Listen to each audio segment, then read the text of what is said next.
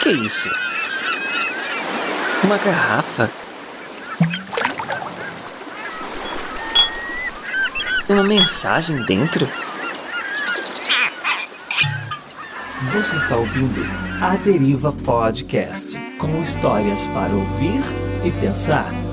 Episódio de hoje: O menino que pisava pedras e sorria sol. Um texto de Luciana Leitão, em uma parceria com o site abacodeletras.com.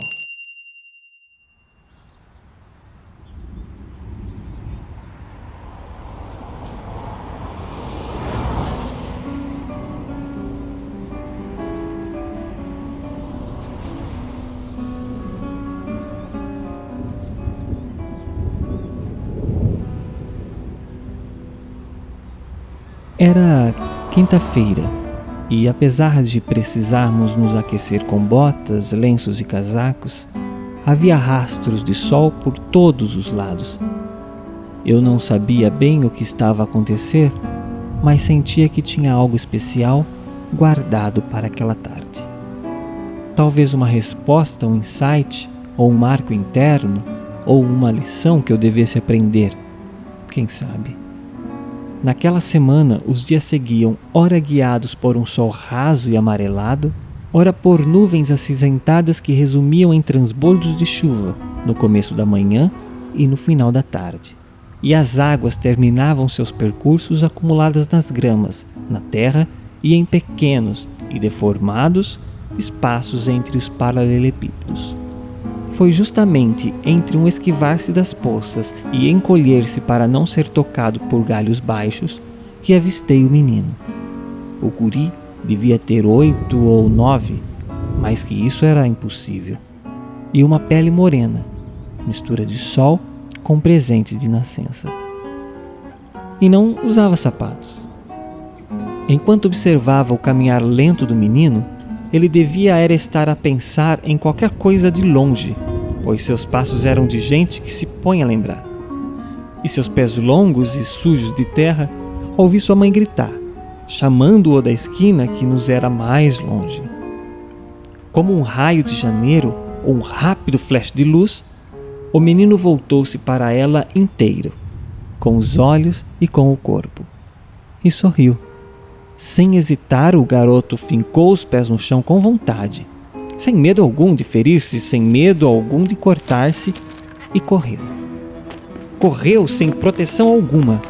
Tocou o chão e tudo o que nele havia: a areia molhada, a terra, a grama, os paralelepípedos e o pouco de sol que caíra e ficara impregnado no piche. Pulou poças e quebrou galhos. Tocou com os pés toda a aspereza que a vida deixou cair pelo caminho. Pisou tampinhas de garrafas e plásticos do mercado mais próximo. O modo com que seguia seu destino sem olhar para o chão e com um sorriso que parecia não ter fim, fazia-me pensar que o menino estava a fazer preces.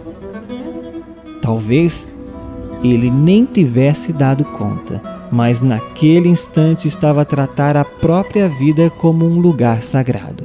Afinal, não é isso que fazem os religiosos? Descalçam-se quando em Terra Santa?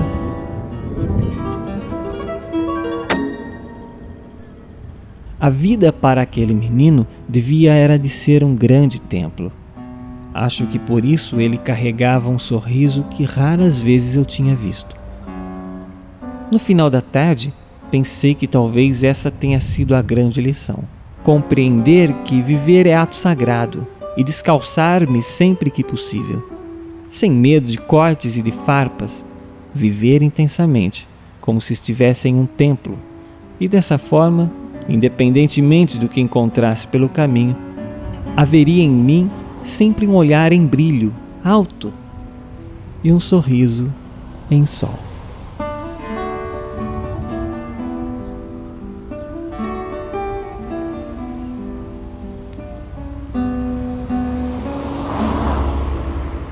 Bye.